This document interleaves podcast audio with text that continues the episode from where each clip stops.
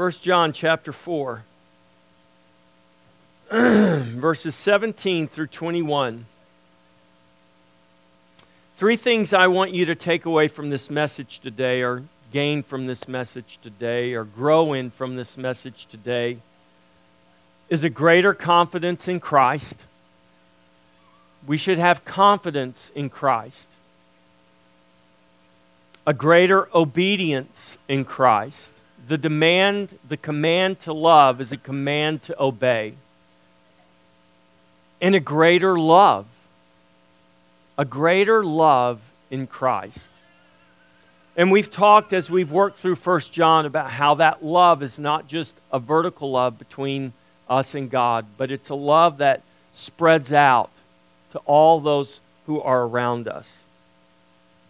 All right, 1 John chapter 4 verses 17 through 21 love has been perfected among us in this, that we may have boldness in the day of judgment, because as he is, so are we in this world. There is no fear in love, but perfect love casts out fear, because fear involves torment. But he who fears has not been made perfect in love. We love him because he first loved us. If someone says, I love God, and hates his brother, he is a liar. For he who does not love his brother, whom he has seen, how can he love God, whom he has not seen? And this commandment we have from him that he who loves God must love his brother also. This is the word of the Lord. Father, thank you for your word. Thank you for the gospel, the good news of Jesus Christ. Lord, it is truly good news that you love us and that you loved us first and you put your love in our heart so that we could return that love to you and so that we can shed that love and give that love and spread that love abroad to those that you have placed in and around our lives. And our love, Father, the love of God in us, is a witness to the world. A witness to you, a witness that you sent your Son, a witness that we truly are men and women, children of God, who live in the love of God.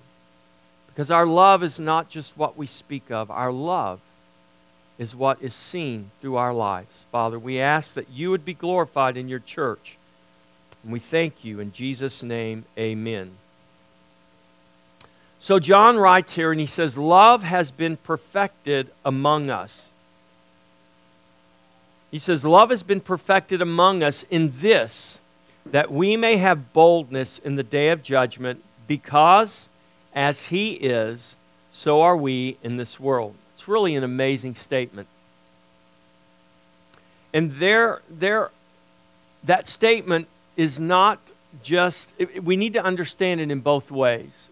So, oftentimes, you know, when I'm talking with people, especially, um, you know, a lot of Christians do not have a confidence in God.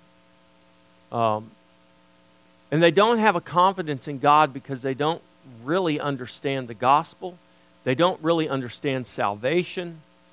And oftentimes, we believe that we are working, trying to earn brownie points with God, trying to earn favor with God, and we repeatedly fail. We can see our own faults, and we just don't have the confidence and the assurance that we need.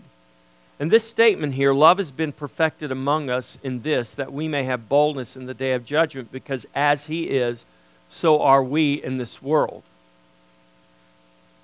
This is how the Father sees us. He sees us in Christ. He sees us washed and holy and righteous. But what John is writing here is not just something to give us confidence because of what Christ has done. There is a responsibility that we have, not for our salvation, but there is a responsibility we have in terms of how we live our life. John has talked about it through this entire letter. Remember in the early chapters, when he says, Those who practice unrighteousness are of the devil. those who practice righteousness are of God. And it's not just what we do, because we all fail. We all do things that are sinful and disobedient.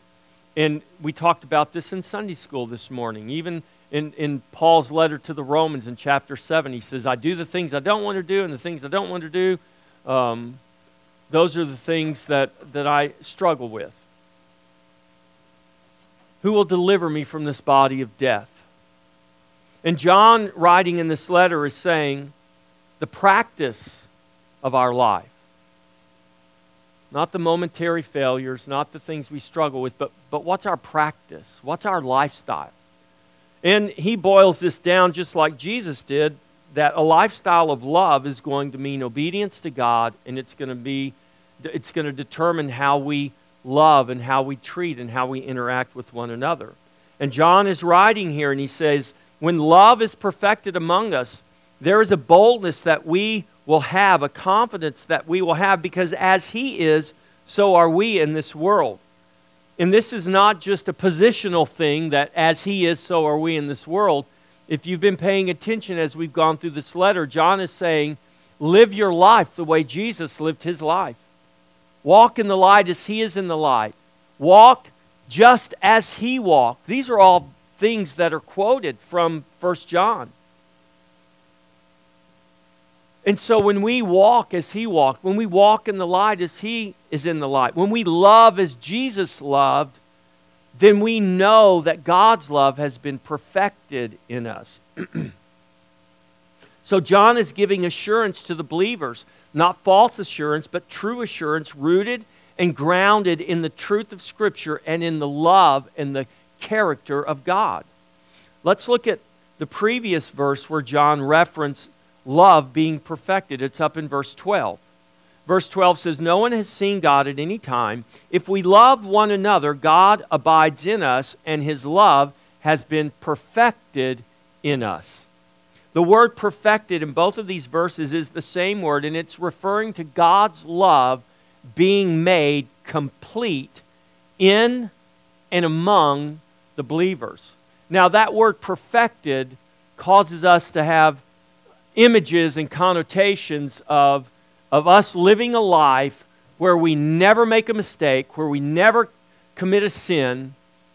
And we can be tempted to read this in such a way that John is saying love is perfected among us, meaning that we're going to get to a place in this flesh, in this body, in this world, where we'll never commit a sin, we'll never do anything, we'll never have any failures, we'll never fall down, and that's not what John is saying.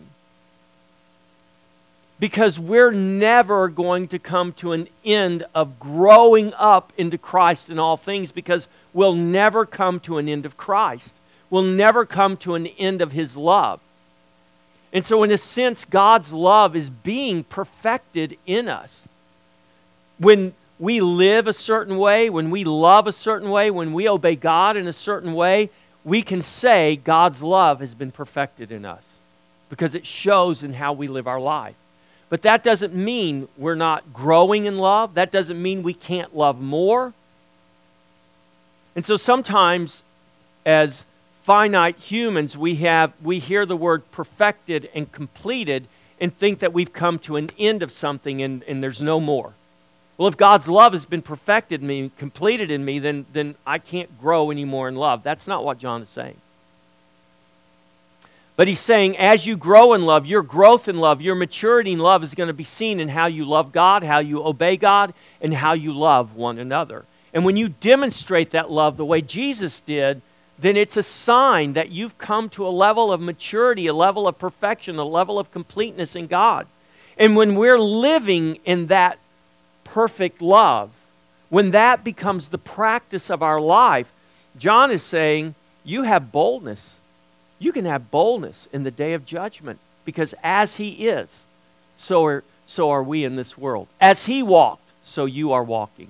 As he lived, so you are living. As you loved, so you are loving in this world.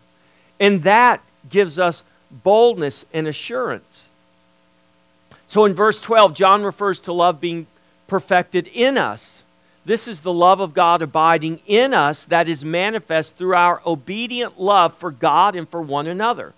In verse 17, John refers to love being perfected with or among us. This is the love of God witnessed in the corporate body of Christ. This is why it's not, it's not enough that you are loving God and you just ignore everyone and everything around you. That's not love. Because the love of God in you will impact and touch everything around you. And so the, this is God's love operating among one another, proving the perfected or completed love of God in each of us. So, not just us personally, but this body. So, today, when you were meeting and greeting and you didn't want to stop meeting and greeting, it, it's, it's a sign of love. And you might not have been thinking about love, but the love of God must be manifest in his body, corporately, in this little corporate body, but also in the universal corporate body. This is why we pray for certain things and, and we pray for the persecuted. We're not there with them in their persecution physically, but we pray for them because they're our brothers and our sisters, and we love them and the love of God demands that we identify with their sufferings. And so, love perfected in and among us gives us assurance that we may have boldness in the day of judgment when we stand before the judgment seat of Christ to have our works judge. We're not going to be judged for our sin. Jesus paid for our sin, but the Bible says we will be judged for the works that we do in our body. That is a fearful thing. But John writes that we may have boldness because our love and our obedience in Christ is conformed to the love and the obedience of Christ. Thus, John's word, because as he is, so are we in this world. We have boldness in the day of judgment because our life is conforming to Christ and we love one another in this world even as Jesus loved us. This is consistent with the new commandment given to us by Jesus in John 13 34, where John records the words of Jesus that you love one another as I have loved you, that you also love one another. This is the same commandment from the Lord that John references in 1 John 3 23. Our assurance when he says, and this is his commandment, that we should believe on the name of his Son, Jesus Christ, and love one another as he gave us commandment. Love one another as he gave us commandment. Believe on the name of the Lord Jesus Christ. Those two things are synonymous. To believe on the name of the Lord Jesus Christ is to love one another. To love one another as Jesus loved us, is to believe on the name of the Lord. You can't do those two things separate from each other. This is why they are linked in the Scripture. And our assurance of salvation and our boldness in the day when our works in the body will be judged is not relieving us of our responsibility, but reminding us of it. So John's not saying, hey, don't worry about how you live your life. You're going to have boldness in the day of judgment because as Jesus is, so are you in this world. That's not what he's saying. He's not relieving us of responsibility, he's reminding us of our responsibility. We have a responsibility to obey the commands of Jesus. This is the Great Commission. Go into all the world, disciple the nations, teaching them to obey all that I have commanded, baptizing them in the name of the Father, Son, and the Holy Spirit, and teaching them. This is what we do with babies. We baptize them and we raise them up, teaching them, making them disciples. We give them the sign of the covenant, and then we treat them like covenant children, covenant people, and we raise them up in the covenant. And our expectation is that they will be disciples of Jesus, and they will fulfill this very word that we're, we're looking at here today. They will love God and they will love one another, and they will obey the commands of Jesus. And if they don't do that, we should be surprised. If we've done what the Bible tells us to do, we should be shocked and surprised if our children don't grow up like that. And this is why when we read the scripture and it's talking about parents and children, the Bible is very clear. From the very moment that child is conceived, we should be praying for, working toward, striving to see that child grow up in a fullness of Christ. Now, I wasn't raised that way. I came to this late, but this is the point of preaching and teaching the gospel consistently. We got a church full of new parents and little babies here, and that's a glorious thing, a glorious thing. And we have a responsibility as parents individual, but also as a, as a congregation to make sure that we're encouraging parents and children to grow up in the fear and nurture of the Lord. And when we live in that, when that becomes the practice of our life, we have an assurance of our salvation. We have a boldness in the day of judgment. If we love Jesus, and we're loving as Jesus loved, then we're loving and obeying His word. We're loving one another as Jesus loved us. If that is our desire, and we are striving to walk and, and, and, and that be the practice of our life, this is what John is saying. Then you have boldness in the day of judgment. In fulfilling our responsibility, we must never believe that we do so in our own strength or out of the resources of our own will. You do have strength, you do have a will. But you understand, we don't become holy and righteous in the eyes of the Father by our own efforts. This is the work of Christ, but that doesn't relieve us of our responsibility to walk in that holiness, to walk in that righteousness, and to walk in that love. We have no ability to do this apart from God's grace. It's why I told the children this morning we love Him because He first loved us. You didn't just decide to love God one day because you loved everything else and I'll try loving God. No. If you love God this morning, it's because God loved you first. It's because God put His love in you. And there is no way for us to love God until God puts His love in us. And so we must never fall into this um, frame of mind thinking that we've done something out of our own strength or out of our own resources because we cannot. It is by grace alone that we can do these things. God's grace does not relieve us of our responsibility to actually do what God commands. On the contrary, grace gives us the power and the ability and the ability to obey God. His will, to do His will, to live in His will. This is the grace of God. We're not robots, but we're creatures created by the Creator, creatures of His will and of His grace. And God gives us His love to work in us, to work through us, to give witness to Him in the world gifted to us by our Creator. You do realize the world we, lived in, we live in is a gift. God has gifted this world to us. And His grace gives us the ability and the will to love and obey. So we do. When we stand boldly in the judgment one day, we will be standing in His grace. In that day, we will know that it is only by grace that we are able to stand at all. We will know most certainly that it is only by His grace that it would ever be said of us, as he is, so are you in this world. But that's what John is writing. That is the assurance and the confidence John wants us to have.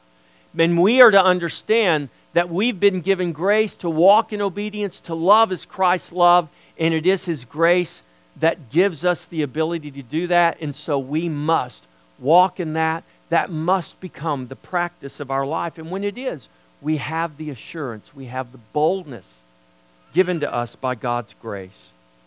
Love has been perfected among us in this, that we may have boldness in the day of judgment, because as He is, so are we in this world. This is God's grace working in us to be seen and to be known in love in this world. This is also God's grace to be seen and known in love by the Father. So the world is to witness that love but also the Father witnesses our life and he witnesses what Christ did to atone for our sins and to cleanse us of all unrighteousness. And when we stand in that place of the judgment, it is God's grace to be seen and known and loved by the Father. It is God's grace that will cause the Father to see us as he sees his Son. These both are by God's grace, born out of his love. This is the love of God that casts out fear. Verse 18 There is no fear in love, but perfect love casts out fear. Fear involves torment. But he who fears has not been made perfect in love. We could spend we could spend weeks on this verse right here, but I only have a few minutes. So perfect love casts out fear. There is no fear in love. This is a powerful statement we would do well to meditate on, to think about. I would encourage you to do that, especially if you struggle with fear. And there are a lot of people that struggle with fear. Again, such a simple yet profound truth there is no fear in love. We're living in a world that is captivated right now by fear more than ever before. And it's not accidental that we're also living in a world that has no concept of what true love is. Have you noticed that? It's, this is not an accident. This is not a coincidence. The world is, is captivated completely by fear right now, but you also see that the world has no concept of what love is or who love is. There is so much confusion about love. This has always been true for the world, and that should not be a surprise for us. What should surprise us and what should alarm us is how much of the church seems to be confused about love. This truth is much of the church has adopted the world's false understanding of love. This, this is the reality. Much of the church today has adopted the world's false understanding of love. There is no fear in love. This is John's statement here. But this statement does not mean there is no longer a reason to fear God. This is what the world seems to believe. God is love, love is love. If, if the God who you talk about is really as loving as you say, then there's no reason for me to fear. I'm going to go to heaven. I, I'm, I'm better than most people. Well, that doesn't quite cut it. Because God doesn't demand that you be better than most people or 99% of the people. God demands absolute perfection. And there is no human, save one, that ever walked in absolute perfection. And Jesus Christ walked in the absolute perfection before his Father so that he could be the atoning sacrifice for our sins. So there is no fear in love is not, is not meaning that, that there's no reason for us to fear God any longer. The fear of the Lord is always the beginning of wisdom and understanding. There is no fear in love when we are loving and obeying the Lord. When we are rebelliously redefining God and redefining His Word to justify our sin in a false and perverted understanding of love, whether we profess to be Christians or not, then wisdom demands we fear God and with repentance sooner than later. When God's love is made perfect in us, then we can say with confidence, there is no fear in love. But when we're trying to take God's word and justify our sin, we can't take love and say, well, there's no reason for me to fear God. There is no fear in love, but perfect love casts out fear because fear involves torment. When we're walking in the perfect or complete love of God, our love for God will produce obedience to Him in our life. His perfect love in us will result in our love for one another. And when we walk as He walked, then we will live free from fear. As believers, there's no reason for us to fear God if we are walking as He walked, if we're living in the light, walking in the light as He is in the light. His love perfected in us gives us confidence. Confidence in God. We need not fear in that day, for as he is, so are we in this world. There is no reason to be tormented with fear and uncertainty about our standing with God because perfect love casts out all fear. And if the practice of my life, if what I'm striving for is to be more like Jesus, do you think God is going to accommodate that desire? The Psalm says God gives us the desires of our heart. Now we want to turn that into a, you know, a Ferrari or a Maserati or some big house somewhere. But when the desire of our heart is to be more like the Son of Glory, when the desire of our heart is to be more like God, to love more like God, to walk in obedience the way Jesus walked in obedience and honor his Father, when that is our desire, even in the midst of our falling down and our failing, don't you know that God will honor that desire and give us that desire? That's why He's given us the Holy Spirit. The Holy Spirit is in us to sanctify us, to conform us to the image of Jesus, so that our love for God and our love for one another is more like the love of Jesus. When that is the desire of our heart, God will give it to us. And when that is our desire, that's what we're striving for. There is no reason for us to fear. There is no reason for us to fear.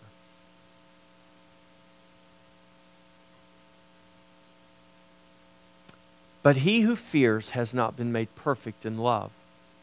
Those who still find themselves being tormented with fear have not been made perfect in love, is what John is saying. This is not about God not loving us perfectly or completely. You get that, right? There's no problem with God's love for us. God's love for us is perfect and complete. Just knowing that should relieve much of our fear in life. Well, yeah, but what about my circumstance? It doesn't matter. Your circumstance doesn't change God's perfect and complete love for you. In fact, He's Lord over your circumstance, He's sovereign over your circumstance. And in the midst of your circumstance, we've got to trust Him and know that His love for us is perfect and complete. What this verse is about is not God's love for us. This is about us not loving God and not loving one another perfectly and complete. There's a sense that God's love for me is perfect and complete, and, and I have no reason to fear. That's true. As He is, so are we in this world. Jesus has done that. Jesus has made us that before the Father. But there's, on the other side of that coin, there's my love for God and my love for those around me, for one another. And this is the context of what John is talking about here when he says, perfect love casts out all fear. This is about our love for God. It's not about walking in perfection. I want you to understand this. Jesus is not demanding that we're going to walk in perfection. He knows that we never will, we never could, which is why he sent his son. But it is about striving to walk in obedience to Christ. It's not about perfection, it's about obedience. We desire obedience even when we find ourselves disobeying. We should. When I sin, when I disobey, I find myself desiring obedience, even though I have disobeyed, even though I've sinned or I've fallen or failed. We repent and we keep striving for obedience in love for Him and in love for one another because my responsibility is not just to God, my responsibility is to you guys. So when I sin, when I fail, I'm not just failing God, I'm failing you as the body. Now, that might sound like you're putting a lot of pressure on me, Pastor. Well, I'm not putting the pressure. This is the Word of God. This is what God's Word says. We repent. We keep striving for obedience and love for Him and love for one another, for there are no victimless sins. There are no victimless sins. Conviction is the Spirit's work to perfect us in love. In Romans 8 1, Paul writes this There is now, therefore, no condemnation in Christ. Now, that doesn't mean there's no conviction in Christ. Conviction and condemnation are not the same things. The Holy Spirit convicts us of our sin for the purpose of repentance and restoration. The enemy condemns us in our sin for the purpose of separation and destruction. Now, we do a really good job of condemning ourselves. We need to embrace conviction and, and get to repentance. And the Holy Spirit in us brings that conviction, and that's a good thing. Here's where the Holy Spirit helps us. When we find ourselves struggling with sin and disobedience to God, the Holy Spirit will rightly convict us in our sin and lead us back onto the path of righteousness for His name's sake. This conviction of the Holy Spirit is an essential reality in the life of every believer. And if the Holy Spirit is in you, you're going to have that conviction when you sin. No one's going to have to tell you you sin. You, you will know that you've sinned. Now, a brother or a sister might need to come to you in humility, just like we talked about in Sunday school today, and, and confront you in your sin for the purpose of restoration. And we shouldn't get offended by that. We should be thankful that someone loved us enough to actually come to us in humility and, and try to bring restoration. So, this is an essential reality in the life of the believer. If we're in sin and not feeling the conviction of the Spirit, we should be afraid. That's when you better be afraid. It's not while you're being convicted for your sin. You should be thankful for that. It's when you have no conviction for your sin and your separation from God, when you don't have any conviction of that, that's when you should be afraid. God does not leave his children uninterrupted in their sin. If there is no conviction of sin, there is no Holy Spirit convicting of sin. That is not a good place to be. In fact, it's a very dangerous place to be. And if we do not have the Holy Spirit, then we don't have Christ. And if we don't have Christ, we're not God's children. That's not a good place to be. We didn't become God's children because we chose to. In a sense, we did, but God chose us first to be his children. Just like I'm sure all you parents, your children are glad that you're their parents. And they would choose you as their parents because they love you. But guess who chose first? You chose to make that child first. And it's from your love for that child that they love you and they choose you.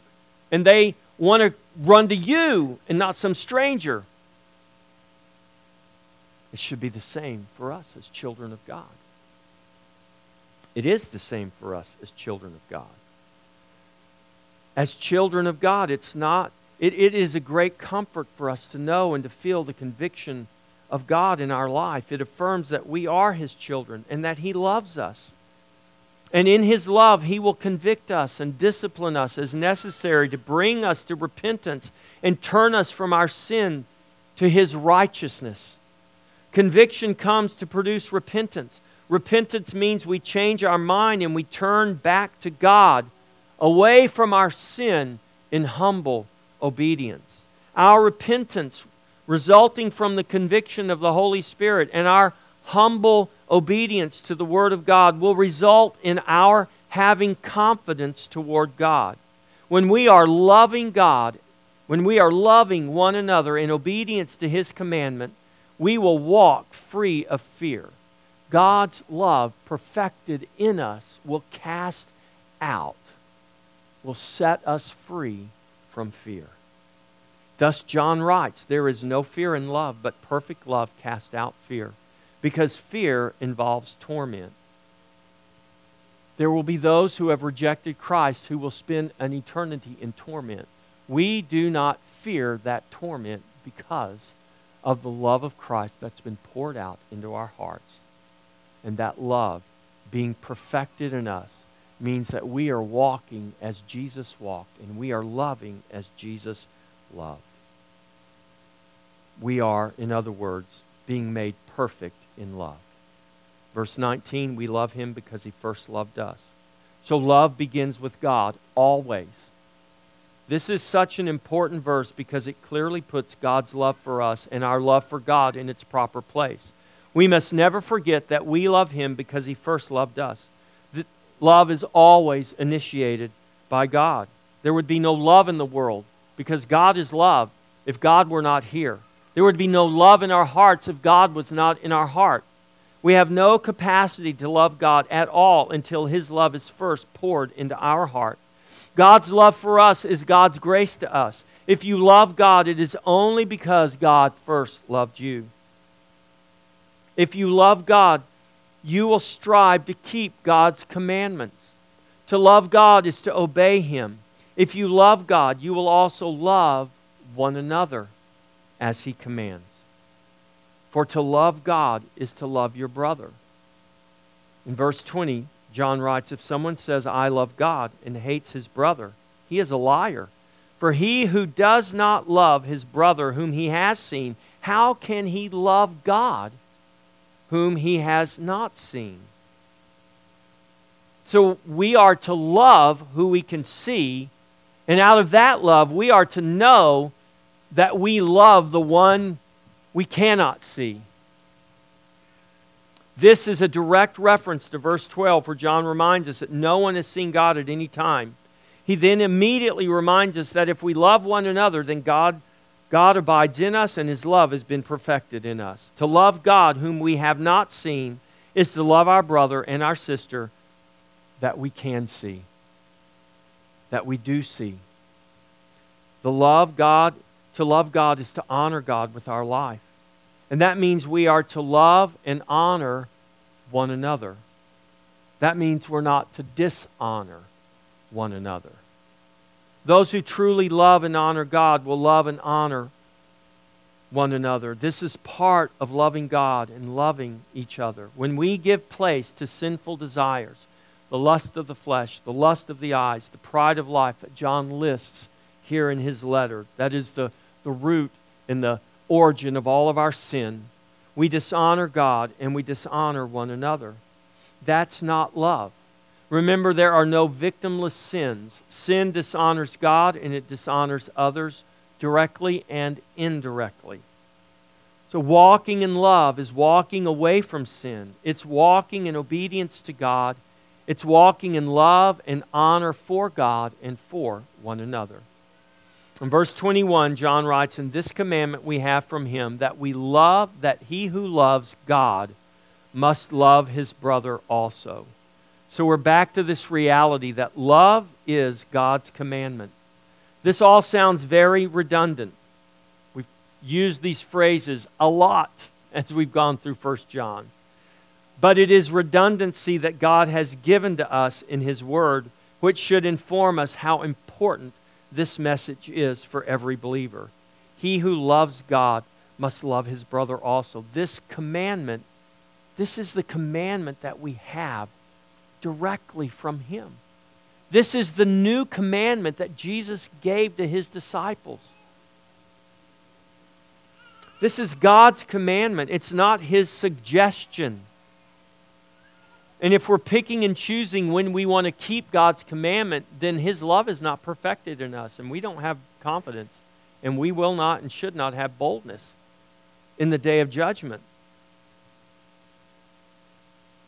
He who loves God must love his brother also. The Holy Spirit continues to remind us of the in, inseparable link between loving God and loving one another. You can't separate those. You can't love God and not love your brother. You can't love your brother and not love God. They are one. And they are the same. To love God is to love our brother and our sister. And when we obey God's commandment, we know His love has been perfected in us. And we have no reason to fear.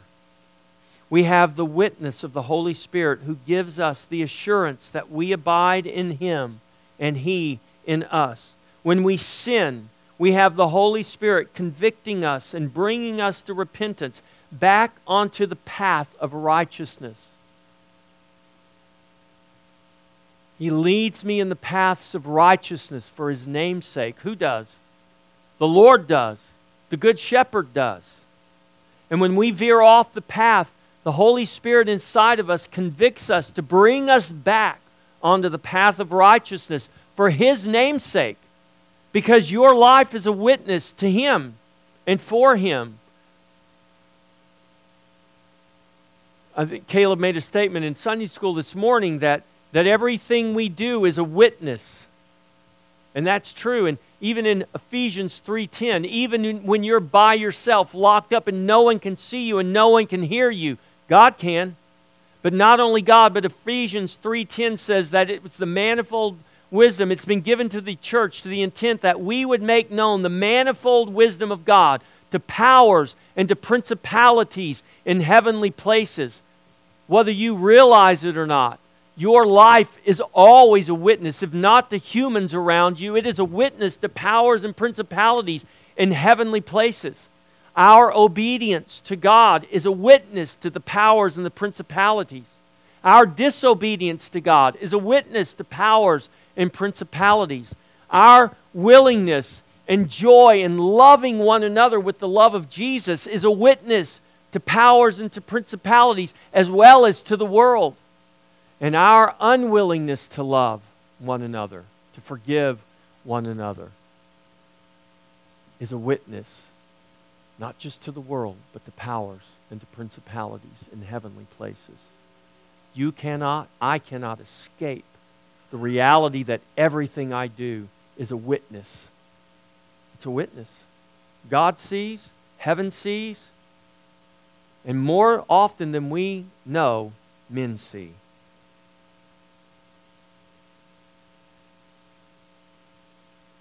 But the good news is, when we sin, as children of God, we have the Holy Spirit convicting us and bringing us to repentance, bringing us back onto the path of righteousness.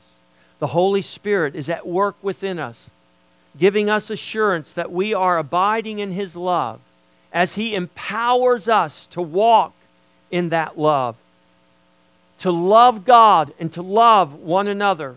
And as we do this, we can know that we are honoring God, that we are honoring one another in our love and in our obedience.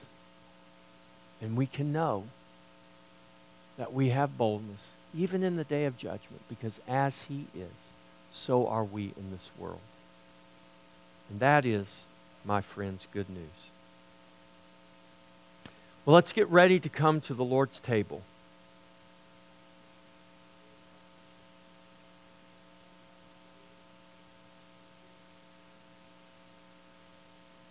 And as you prepare to come to the Lord's table, we'll all be served, we'll all eat, and we'll all drink together. Again, Paul's admonition is to discern the body. And again, that is not discerning the bread you're eating and the cup you're drinking. It is to look around and to see those in this room.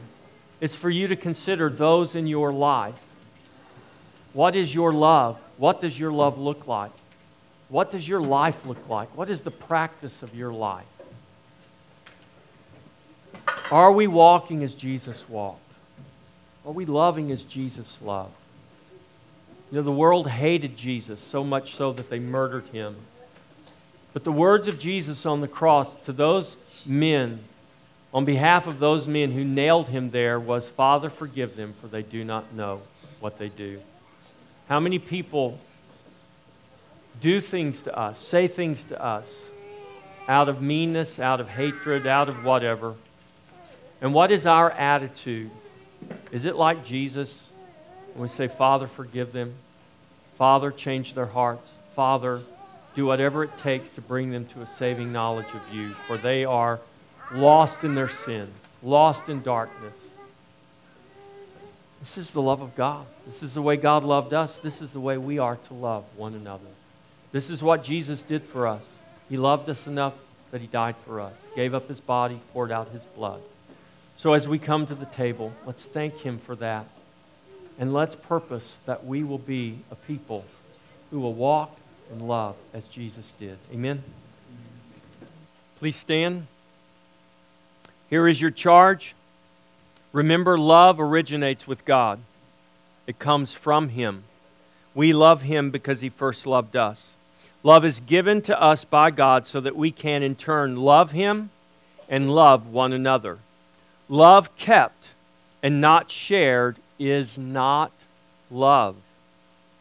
To love Him is to obey Him and to make His love known. To love Him is to trust Him with everything. It is to trust Him with our past, our present, and our future. All of it the good, the bad, and the ugly of it. Remember, it is not our words, but our deeds that matter most. Our words matter. But unless our words translate into how we live our life, no one's going to pay attention to our words. We all sin, we all fail, but what is the practice of our life? What are we striving for? Is it a life and a lifestyle that will honor and glorify God? Or is it a life and a lifestyle that will satisfy our own selfish desires? To love Him is to live a life that honors Him, that glorifies Him. And that life will also honor you and it will honor those around you. He has given us His Spirit that works in us to accomplish what the Father has destined for His children. The Father who chose us in Him before the foundation of the world has predestined us to be conformed to Jesus Christ. As His love continues to be perfected in us, and it is it's not a completed thing, it is an ongoing work of the Holy Spirit. And as that work of perfecting His love in us continues, we will continue to have a greater confidence in Christ, a greater obedience in Christ, and a greater love in Christ. This is the work of the Holy Spirit. This is the work of His grace in us. And this must be seen and known through us to His glory. Amen.